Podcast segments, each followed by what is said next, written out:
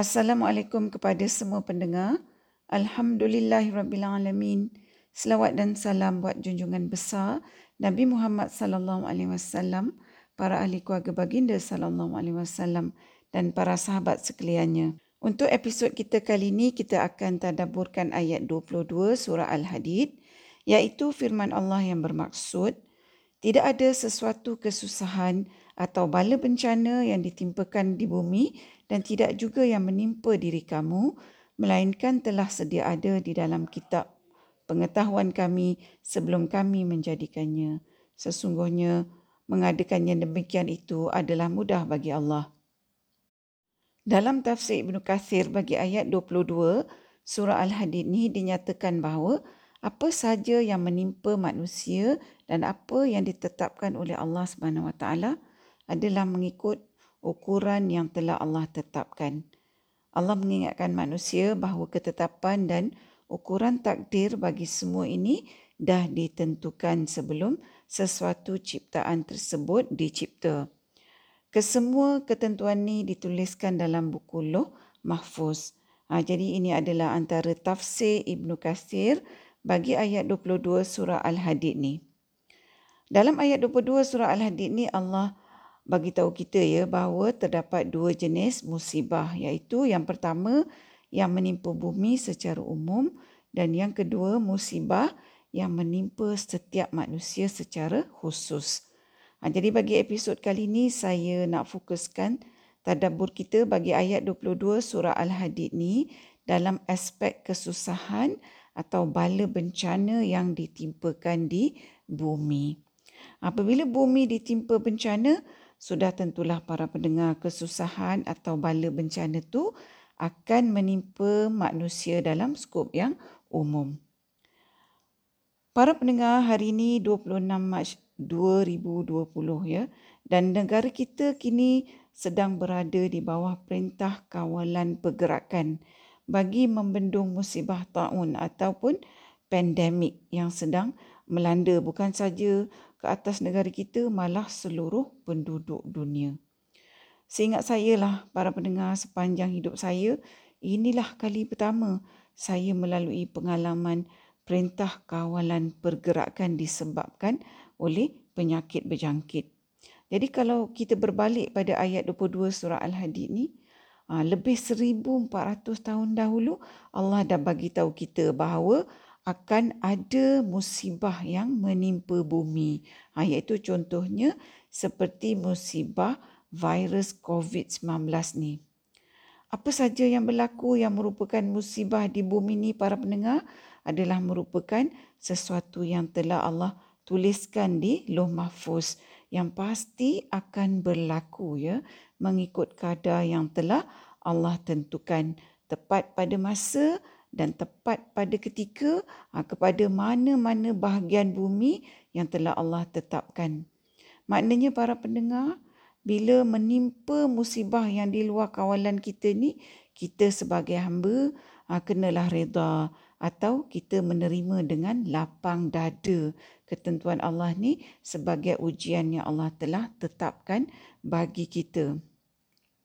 Seperti mana yang kita uh, pernah tadaburkan ya dalam beberapa episod yang lepas bahawa untuk kita ni nak dapatkan reda ke atas musibah yang berlaku pada kita, kita mestilah terlebih dahulu bersyukur. Ha, jadi macam mana kita nak bersyukur dalam keadaan ditimpa musibah?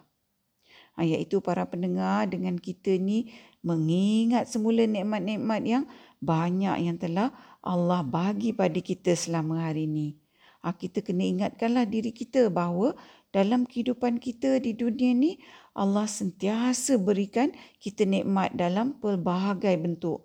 Ha, sama ada nikmat yang kita ni sedar ataupun nikmat yang kita tak sedari. Ha, dan hakikatnya bahawa Allah datangkan musibah pada kita sebagai ujian tu hanyalah dalam keadaan sekali-sekala saja para pendengar. Ha, dan dalam keadaan kita ditimpa musibah pun Allah terus berikan kita nikmat yang tak putus-putus yang kita sepatutnya terus bersyukur. Apabila kita ada kesedaran untuk bersyukur ni para pendengar, ha, barulah kita boleh menerima musibah yang menimpa kita tu dengan kita berlapang dada. Iaitu kita reda dengan ujian yang Allah berikan. Ha, apabila kita dah reda, maka barulah kita boleh menghadapi ujian dengan penuh kesabaran. Musibah uh, virus COVID-19 ni para pendengar, macam yang kita kata awal tadi, adalah merupakan musibah yang menimpa bumi. Musibah yang menimpa bumi yang disebabkan oleh virus COVID-19 yang penduduk dunia sedang hadapi sekarang ni. Jadi maknanya para pendengar, musibah yang menimpa bumi itu adalah merupakan ujian pada manusia. Para pendengar, antara tujuan ujian itu Allah jadikan termasuklah ujian penyakit ya adalah bagi menghapuskan dosa orang-orang yang terkena musibah tu. Seperti yang dinyatakan dalam satu hadis yang bermaksud Rasulullah sallallahu alaihi wasallam bersabda, tidaklah seorang muslim tertimpa suatu penyakit dan sejenisnya melainkan Allah akan menggugurkan bersamanya dosa-dosanya seperti pohon menggugurkan daun-daunnya. Hadis riwayat Bukhari dan Muslim. Dari hadis ni para pendengar, kita dapat lihat bahawa Allah tu sememangnya tak putus-putus memberikan rahmatnya pada kita ni manusia. Allah bagi ujian dan Allah sertakan dengan ujian tu nikmat pengampunan dosa.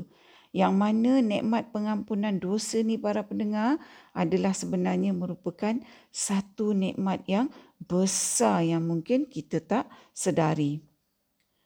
Adalah penting ya para pendengar untuk kita sebagai orang Islam memahami tentang hakikat ujian yang Allah sertakan dengan pengampunan. Ha, kita perlu memahami hakikat bahawa Allah nak lihat ya sama ada kita sebagai orang beriman ni akan terus bersyukur ataupun tak dalam keadaan kita ditimpa musibah. Kalau kita ni tak faham hakikat ni, ha, tentulah kita akan banyak merintih, kita akan mempersoalkan kenapa musibah menimpa kita. Ha, yang mana keadaan kita merintih dan mempersoalkan ni tanpa kita sedari para pendengar adalah sebenarnya kita ni mempersoalkan Allah. Seolah-olahnya Allah tu tak adil sebab menimpakan musibah pada kita, menimpakan ujian pada kita. Ha, berbalik pada ayat 22 surah Al-Hadid ni para pendengar, walaupun Allah memberitahu kita bahawa musibah tu sebenarnya ketentuan Allah yang akan menimpa kepada bumi atau sesuatu kaum atau seseorang individu tu ha, seperti yang telah dituliskan dalam Loh Mahfuz. Namun para pendengar, oleh kerana kita alpa akan apa yang Allah nyatakan dalam ayat 22 surah Al-Hadid ni, ha, maka bila kita ditimpa musibah, si bilangan kita akan mulalah berkalau-kalau.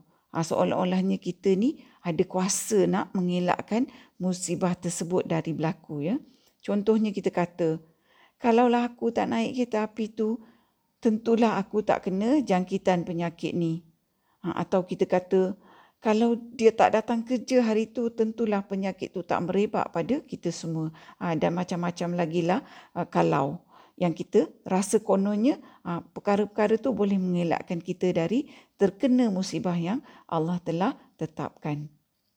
Para pendengar, larangan berkalau ni ah, sebenarnya telah dinyatakan dalam satu hadis iaitu Nabi sallallahu alaihi wasallam bersabda yang bermaksud apabila sesuatu musibah menimpa kamu maka janganlah kamu berkata kalau tadinya aku berbuat begitu tentulah jadinya akan begini namun katakanlah Allah mentakdirkan yang demikian dan apa-apa yang dikendakinya dia perbuat.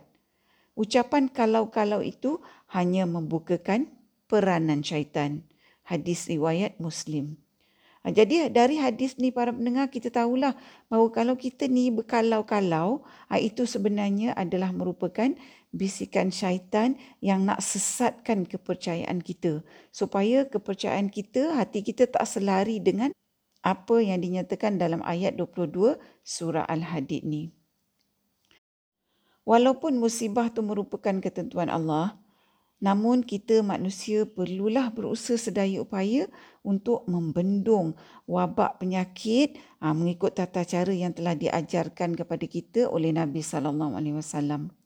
Jadi apakah kerangka pencegahan yang disarankan oleh Islam pada kita?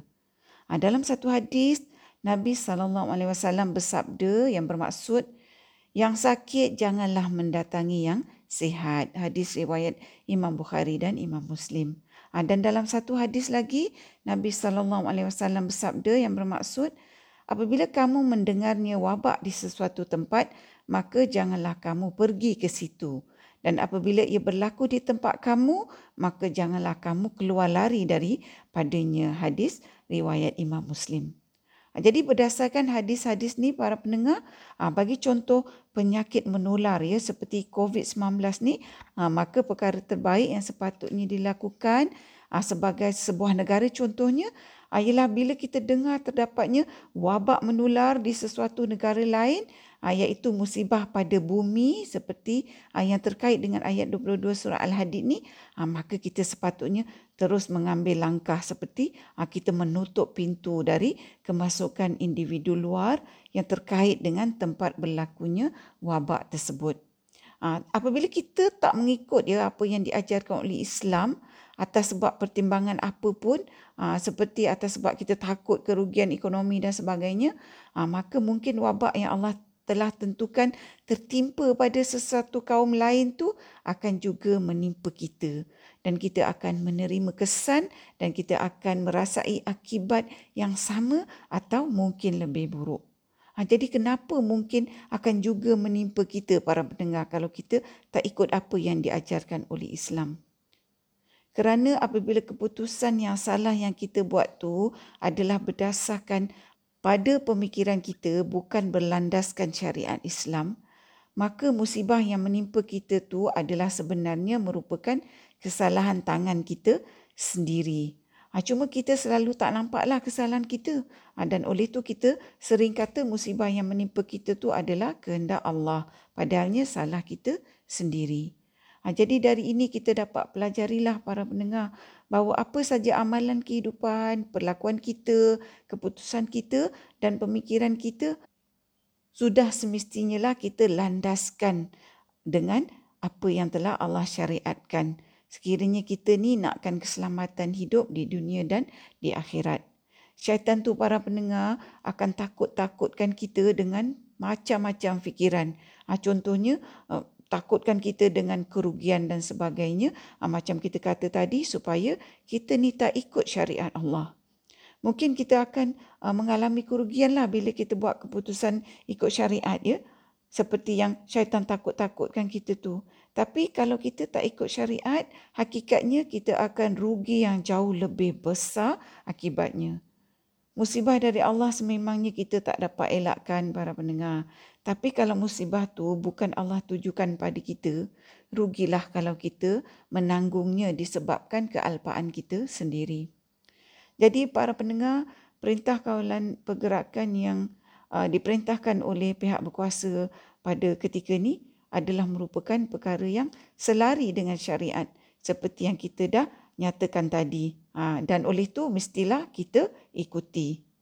Hakikatnya para pendengar apabila kita melakukan sesuatu perkara mengikut syariat, ha, iaitu termasuklah perintah kawalan pergerakan yang sedang kita hadapi, sedang kita lalui sekarang ni, ha, bermakna kita sedang melakukan amal soleh iaitu kebaikan. Yang mana balasan kebaikan Allah nyatakan dalam Al-Quran adalah juga kebaikan. Bagi mereka-mereka yang terkesan dengan musibah COVID-19 ni, yang kehilangan ahli keluarga, moga Allah memberikan mereka nikmat, sifat syukur, reda dan sabar. Bagi mereka yang terkesan dari segi ekonomi, marilah kita sama-sama membantu apa yang termampu. Atau paling tidak kita doakan ya, supaya Allah memudahkan urusan mereka dan semoga Allah kurniakan mereka dengan rezeki yang lebih baik dari apa yang hilang atau apa yang luput dari mereka. Ha, bagi saudara-saudara kita pula yang berjuang di barisan hadapan, kita doakan keselamatan buat mereka. Dan moga Allah kurniakan mereka kekuatan dan semangat yang jitu. Para pendengar, sebelum saya melabuhkan tirai Episod kita kali ini, marilah kita sama-sama berdoa. Ya Allah, kami berlindung denganmu dari penyakit sopak, gila, kusta dan segala penyakit yang buruk. Para pendengar yang dihormati, segala yang baik adalah dari Allah Subhanahu Wa Taala dan yang buruk itu sudah tentunya lah adalah disebabkan kekurangan makhluk itu sendiri. Sehingga di sini dahulu perkongsian kita buat kali ini. Moga kita bertemu lagi di episod yang seterusnya insya-Allah. Assalamualaikum. Sekiranya anda merasakan bahawa perkongsian tadabbur bersama Dr. H ini memberikan manfaat kepada anda, saya ingin mengajak anda untuk menyertai saya bergabung usaha menyemarakkan amalan tadabbur Quran dengan memanjangkan perkongsian ini kepada orang lain. Serta jangan lupa untuk tekan butang follow untuk mengikuti episod-episod yang seterusnya. There's a place in your heart, and I know that it is love. And this place so much brighter than tomorrow. If you really try, you find there's no need to cry. In this place, you feel there's no heart of sorrow. There are ways to get there. If you care enough for the living, make a little space, make a better place. Heal the world, make it a better place for you and for me and the entire human race. There are people dying. If you care enough for the living, make it a better place for you and for me.